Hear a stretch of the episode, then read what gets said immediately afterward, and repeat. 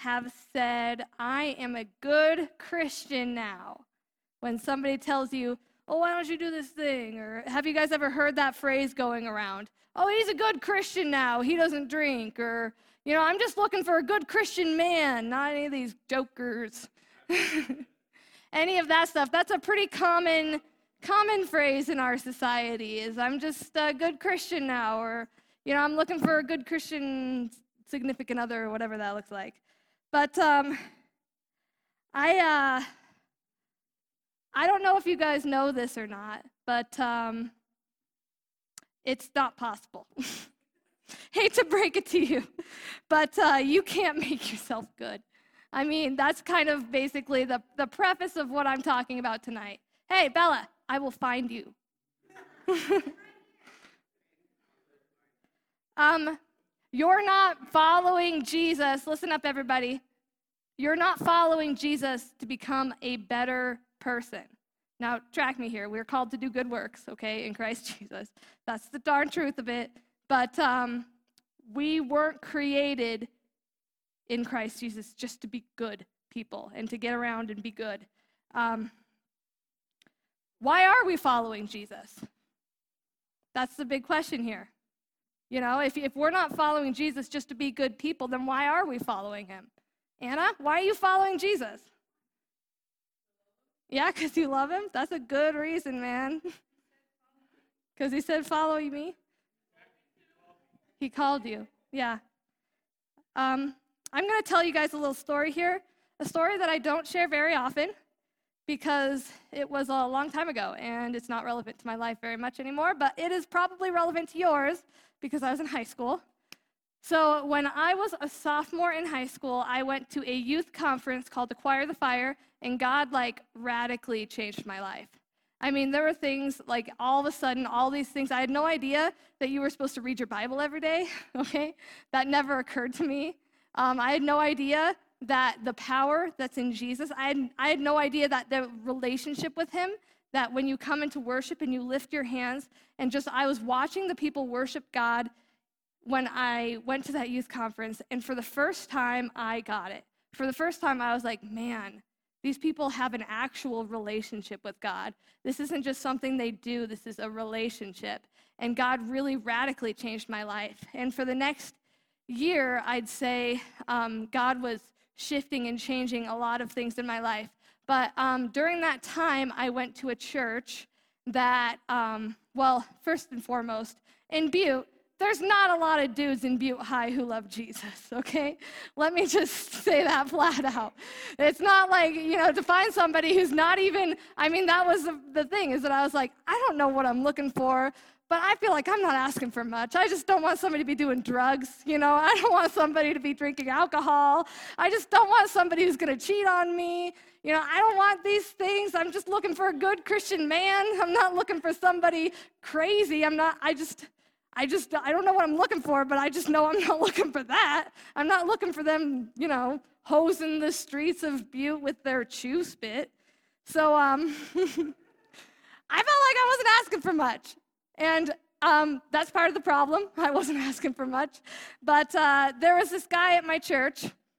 He was the pastor's kid, so I thought he was okay. but uh, he was the pastor's kid. He played the drums. No, it was not Zeke. it's ironic. um, it's ironic. But um, he was the pastor's kid. And I thought, because I was young in my faith, I was like, oh, he's the pastor's kid. He says he loves Jesus. He, you know, he plays the drum in the worship team. Yeah, that means he loves Jesus. And he has to, right? He has to if he's in the drums. So I started to get to know this guy. And right off the bat, I felt a check in my spirit. I felt like God was telling me, Have you ever started to get to know somebody and you just knew that something was off, but you couldn't quite put your finger on it? You know, those people that you're like, Well, but I have no reason. I can't be so judgmental. Maybe they're fine, you know? Well, that was a check, what we call a check in your spirit of God saying, Yo, dog, maybe you should check this out. Maybe he sucks.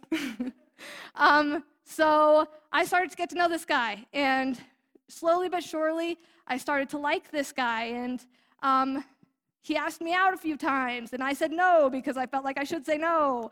And um, my heart started to get entangled with this guy, but I felt like God told me no. And I found out later down the line why God was doing that. This dude was actually asking for naked pictures of me. He was just being a bad dude, yo.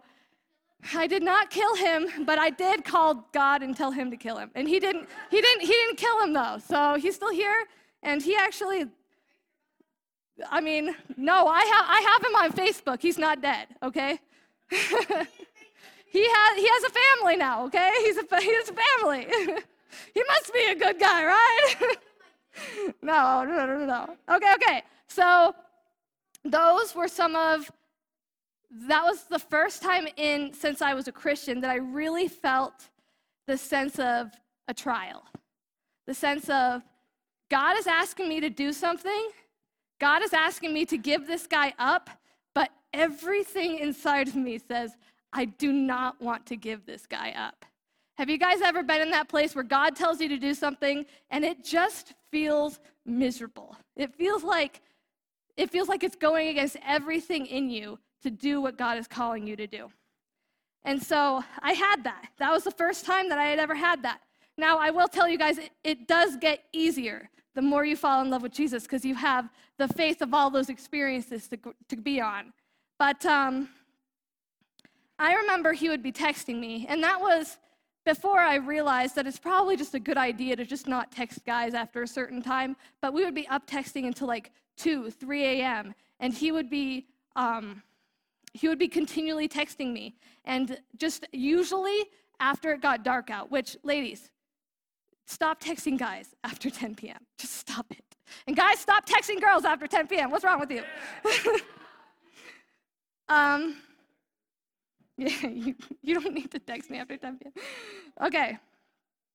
My heart was in continual agony. Now, I don't say that to be dramatic. It wasn't like constant agony. It's not like all day and all night I was in agony, but it was continual because I had this push and pull and this tug in my spirit.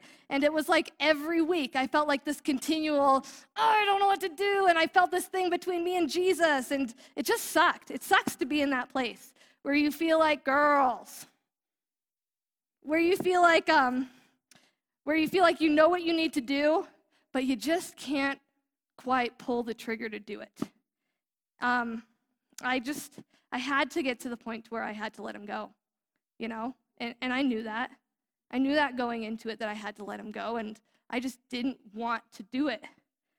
So I fought for a long time. Um, I wish I could say that after I did let him go, which nothing crazy ever happened, he was a big jerk, and eventually I just had to block him because he kept texting me randomly asking for pic- nude pictures of me. So I just had to eventually block the dude. I didn't fight him. What, what's wrong with you, Bella? but um, I wish I could say that right after I saw, I found this really great guy who loved Jesus and it was all better, and you know, that wasn't my story. I was single for like a lot of years. what? Eventually, but that wasn't my all in all story. I was single through all of my high school years. With, I mean, I didn't date a guy in high school. I, my first kiss was Isaac, which is amazing. But yeah, yeah, yeah! Look at that love.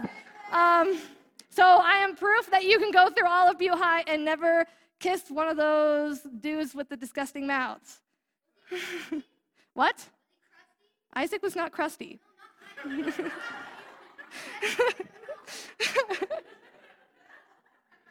yes, my friend. I can't hear you. How old was I? I was 18, but we did not start dating at 18. How old were we when we started dating? I don't know, Isaac. You're better with numbers. 21? 22? I was, I mean, 22. um, what? I'm not going to tell you. Why would I tell you that? I told you I went to Butte High. He lives in this town, my friend.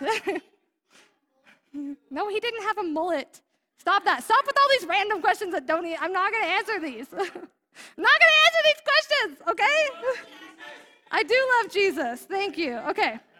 Okay, okay, okay. It wasn't my story to find a guy. So Hey, pay attention.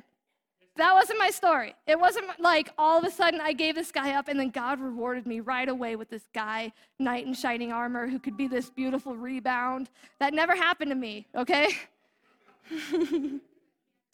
instead, instead, during that time, all of a sudden, once I let him go, I felt this freedom that I had not felt um, since when I first met Jesus. I felt this this sense of closeness with God. And I started to feel God teaching me things and starting to open heavenly kingdom mindsets and starting to show me about what the starting to pour out his spirit into my life in different ways and teaching me about butte and i started to see a move of god in my life um, which is amazing i went on a missions trip to mexico and that next year after i let him go i um, met some of my closest friends that I would ever have in my life, which one of them is Katie. Um, I, I started to see an outpouring of the Holy Spirit in answers to my prayers, not the prayer that I wanted answered, which was a good Christian guy. Um, but I started to see answers to my prayers like, I really need good Christian friends, friends that can ground me in Jesus. And I started to see a lot of those questions answered during that time. And I really accredit that to number one, God's goodness, and number two, obedience. Um, and just let me let you guys in on a secret here. Do you guys think that it was possible for me to let this guy go? No. It wasn't possible for me to let this guy go. I didn't feel like I had any power in me to do it. Yeah. Yeah. Scumbags will wrap you around their freaking fingers. Don't you ever forget that. Um, it wasn't possible for me to let this guy go. Um, have you guys ever been in that situation where it just feels absolutely impossible? It just feels like it's impossible, whatever that is. Um, so then, how did it happen? Well, let me tell you since you're all asking.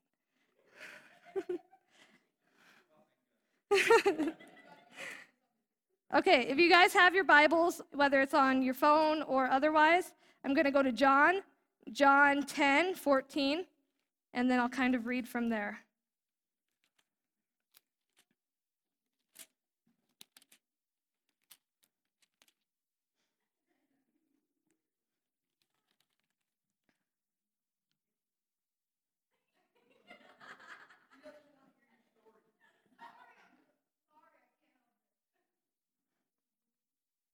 Okay, you guys ready? Okay. John 10, 14, and 15, and then 27 through 30. I am the good shepherd. I know my sheep, and my sheep know me. Just as the Father knows me, and I know the Father, and I lay my life down for the sheep. And then a little bit later, it says in verse 27 through 30 my sheep listen to my voice, and I know them, and they follow my voice. Oh, wait, and they follow me. I give them eternal life, and they shall never perish. No one can snatch them out of my hand. My Father, who has given them to me, is greater than all, and no one can snatch them out of my Father's hand. And I and the Father are one. Tonight, I'm going to be giving you a hot tip a hot tip as to how to do the impossible. People are always excited to hear about how you can do the impossible and how people can do magic. Magic's so popular with all their card tricks. And um, I just wanted to uh, let you guys in on a secret. Because none of the stuff that I've done in my life since I became a Christian feels like it's possible with me. Where I'm at right now in preaching and being in a position where I'm pastoring different people doesn't feel like it's possible in myself, and that's good. Um, letting that boy go, which he was a boy, not a man, letting that boy go was impossible for me. Sharing my faith was impossible. So, if you guys tonight are somebody here who, when I'm talking about this, you guys have a habit that you just cannot give up. Or if you guys have a relationship, like say your siblings, that you're like, I just, it is impossible to get along with my siblings. It's impossible for me. If you guys have a situation in your life where you're like, man, I cannot honor my boss or I cannot honor my teachers, Lord knows that the teachers I've been given this year, they suck, okay? And there's no way I can get through this year swimmingly. It's gonna really be hard. Um, well, then I've got good news for you because you can't. you can't do it. It's impossible to get along with your siblings. Romans 7:15 says, "I don't know what I'm doing. The thing that I do not want to do is the thing that I'm doing, and the thing that I want to do is the thing that I cannot do." How many of you just picked up on what I just said? Meaning, I'm constantly doing things I do not want to do. And everything that I want to do, all the good things that I want to do in my heart, it just feels like I can't do it.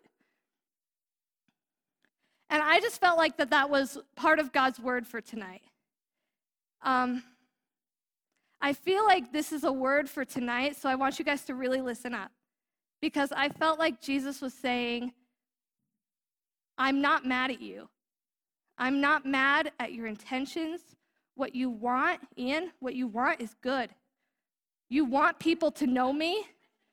Hey, listen up, Bella, you too.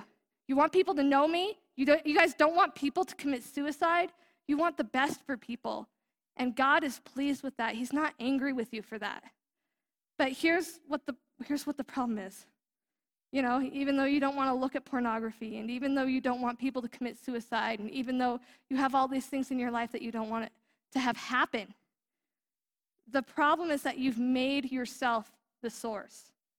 The source of your goodness has been found in yourself and you're trying to get through helping people to not commit suicide and, and helping yourself to just not watch porn and, and all these things in your life. You're trying to do it by yourself. You're trying to be your own source. And that doesn't work. We have slim to no ability to save ourselves. That just, it can't happen. You cannot save yourself like me texting that boy at 3 a.m. I remember 3 a.m., I'm texting this boy in the middle of the night, and I know that I shouldn't be texting him. And I'm having this conversation about God. My hands are shaking. I have tears running down my face because I'm like, I don't want to be texting him. I don't want to be further away from you, Jesus. I don't want this guy in my life, but I just cannot help it. I feel so helpless to this situation in my life. And then we beat ourselves up, right? when we do it, when I texted him. We beat ourselves up. We say, I know, stop that, Bella. he was nothing compared to Isaac, I'll tell you that. okay, okay, okay. So get back here, but get back here. Come on, go on, go on, go on. Okay. So we beat ourselves up when we can't do it. We say, I should have been better than that. You know, I'm a good Christian girl. What's wrong with me? If people really knew who I was, if people really knew if I know what I'm doing, and you just have this sense of shame on you, which just perpetuates this issue and dives you deeper and deeper into this issue that you have because you're trying to complete it on your own because you feel ashamed to bring it to Jesus. You know, you really are a terrible savior. you can't do it. You can't save yourself. Saving yourself saving others. You know, if, you if people around you are cutting themselves and you're trying to save them and it's just not working, a true, lasting, life changing salvation is only found in Jesus. It is only found in Him. I want Christians, and this is the big thing that I've seen so much in myself when I am having issues, when myself, when I'm not alive, when I see in the Christian culture is that I see, I just want Christians to stop thinking that we have outgrown dependence on Him. Because here's the thing we were created to be dependent on Him.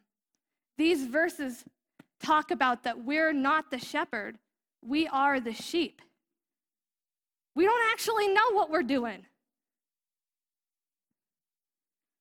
We will actually mess it up every time. Here's the thing because I hear a lot of people talking about situations that have messed you up and people who have hurt you. And if they didn't hurt you or if this situation didn't happen, then you wouldn't be so messed up like you are. And I don't want to devalue abuse. I don't want to devalue any of that because that's fair and that's valid. But here's, here's the issue you think that you would have been good if these things didn't happen to you. If your parents didn't just mess you up, if, if they would have just told you that thing that they should have told you, or you know, if, if, you, if you wouldn't have everybody around you messing you up, then you would have been good. But that's a lie. That's a lie. You will mess it up every time. Because of sin nature. The Bible talks about how we as sheep have all gone astray, meaning that there's not one of us who would have been the good one. It's not like, man, we were the good sheep, but all these people messed it up and then it's not our fault. We have all gone astray. Because the good is only found in Jesus. He is the good shepherd. He is the one who is good, and we are the sheep. Now, the good news is that you're not just any sheep. You don't have a shepherd who sucks. Like, you have the good shepherd. Ephesians 2 8 through 10 talks about that by grace we are saved through faith. It's not by our works, it is the gift of God, so that nobody can boast. And we are created as His workmanship, meaning that we are His continual creation, which is so beautiful that we are constantly being created and molded by Him.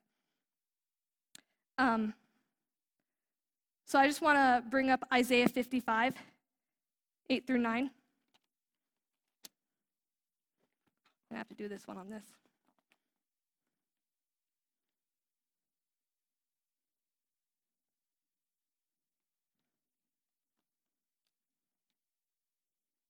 Okay, okay. Isaiah 55. And this is one of my favorite verses in the Bible, probably. Um, 8 through 9. Because I am choleric, so I want to control everything. And so this is a really good verse for me. It says, For my thoughts are not your thoughts, neither are your ways my ways, declares the Lord. As the heavens are higher than the earth, which is the stars in the universe, which are galaxies away.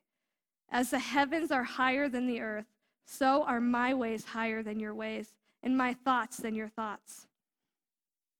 Um, did you know that God's ways are higher than your ways? God will ask us to do things that don't make sense or that goes against every fiber of our being. He'll tell us to do things more than once. He'll do it. And it feels like it goes against everything in you to do it. But I'm telling you, if you guys can get this, if you guys can get this dependence on Him and this whatever He tells me to do, whatever His voice is saying, I want to be there. Not because you're like, oh, I just have to do everything perfect, but because you want to be with His voice and because He really, His ways are higher than your ways and His thoughts are higher than your thoughts. If you guys could just get that. Um, he asked me to date Isaac, and that didn't make any sense to me at the time. I mean, at the time, I was not ready for that. Now I don't know what I'd do without him.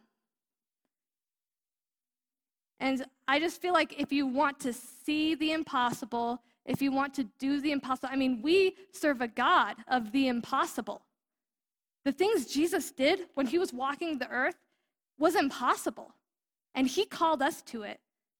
Not because he's like, you guys have to do this in order to be Christians, but because he says he wants us to live life in abundance. And the things that the New Testament church did, they might have been persecuted, but they were the most joyous people who walked the earth. So if you want to see the impossible, do the impossible, and be the impossible, you have to get on board with the God of the impossible. And don't just get on board with God and say, you know, Jesus, you can come onto my life. You can come into my life, sure. You can you can have you can you can come on. I'm going over here. You can come with me. That's not what Jesus is asking for. And the Bible's very clear about that that he just doesn't want to go wherever you're going. He calls you. Just like John said, he calls you to come after him. Meaning that it's not about him joining you, it's about you following him. Nothing is excluded, no part of your life, no depths of what you're willing to do. Now, I want us to get violent with making sure that nothing gets between us and Jesus. I mean, I'm violent for things that get between me and Jesus, the same way that I'm violent for things that get between me and me and Isaac. What? Bella, I don't even know what you said, but I don't need to hear it, my friend. I want us to get violent for it. Say, no guy gets between me and God. No internet site gets between me and God. Nothing, no dishonor, no, no frustration in my heart, no instability in my life will get between me and my God. You guys have to get violent because we have we have so much warring for our lives and so much warring for our hearts that we have to be violent. The Bible talks about that the kingdom of God is violent. It's not just when we go to church and it's a good time and we hang out with our friends and we sing some songs and we kumbaya up. No, there is the kingdom of God is violent. And the violent people, the people, the people who are violent for their faith are those who take it by force. So if you want the impossible to happen in your life, you have to be violent for it.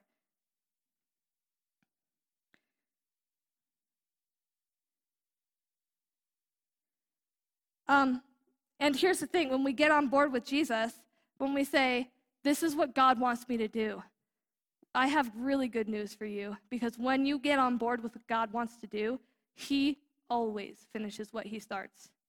I mean, and He is faithful to complete what He starts.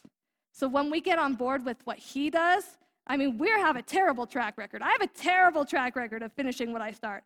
I mean, there are so many things in my life that I have started, so many different workout routines. I mean, I've started a lot of things in my life that I've never finished, you know?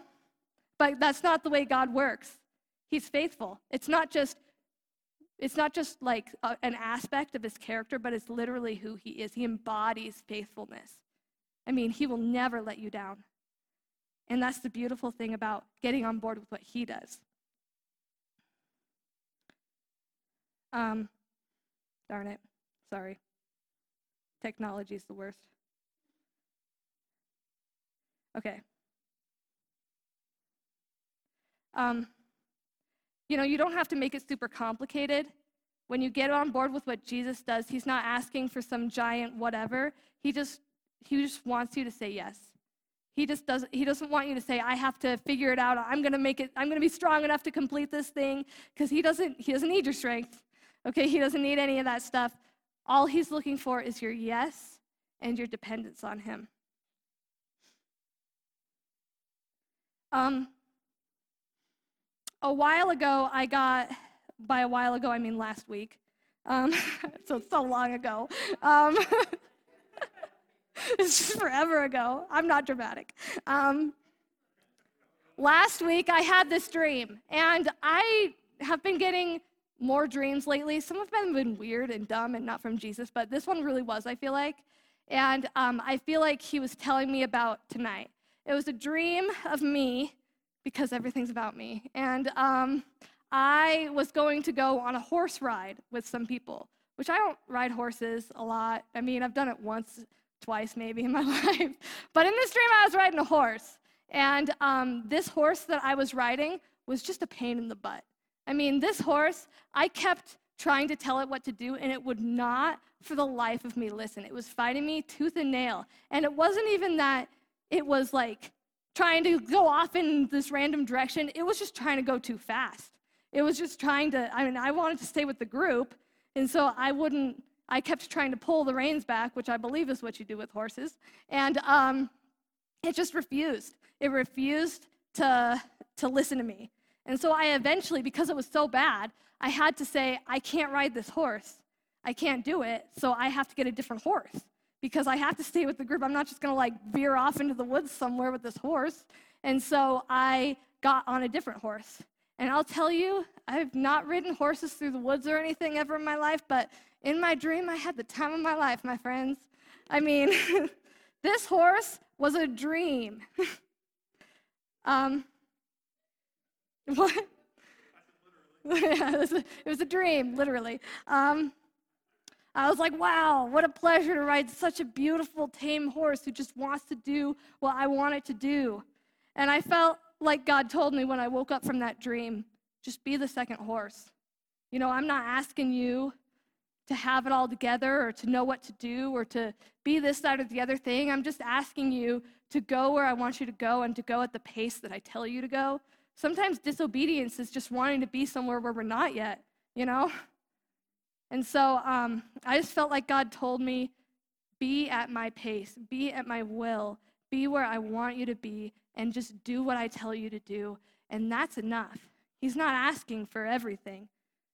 Um, I don't know if you guys know, Isaac told you a little bit about Afghanistan, but this past week for the news, I mean, news has never made more, I feel like. I mean, between the stuff going on in Afghanistan, the stuff going on with COVID, with the new Delta variant, mask crap, there's also the stuff going on with Haiti. I don't know if you guys know this, but last Saturday there was a giant earthquake there. I believe it was like 7.2 or something. And their death toll is still rising because they still haven't found everybody. There's a lot of crap going on in this world right now, a lot of instability, a lot of people who need Jesus, and a lot of just people who need comfort, which the Holy Spirit is a great comforter, if you don't know. He's, he's where comfort comes from. Um, but I was really troubled this weekend. And it got to the point where Saturday night, was it Saturday or Monday, Sunday night? One of the nights that I was just, I was so troubled but what I heard that I just couldn't sleep. And I, I was awake for hours in the middle of the night because my heart was just broken for all these people who know Jesus and they're going to meet him soon, too soon for a lot of people. And people who never met Jesus and they died in an earthquake and in a tragedy. And there's just so much going on around our world, and my heart was truly troubled. Um, and I felt like God told me that He's not asking for us to just be good in the world. He's not asking for us to just be a good enough person or to do these things in the name of good or to try to fix people, try to fix the world in the name of good, because um, good does, isn't lasting.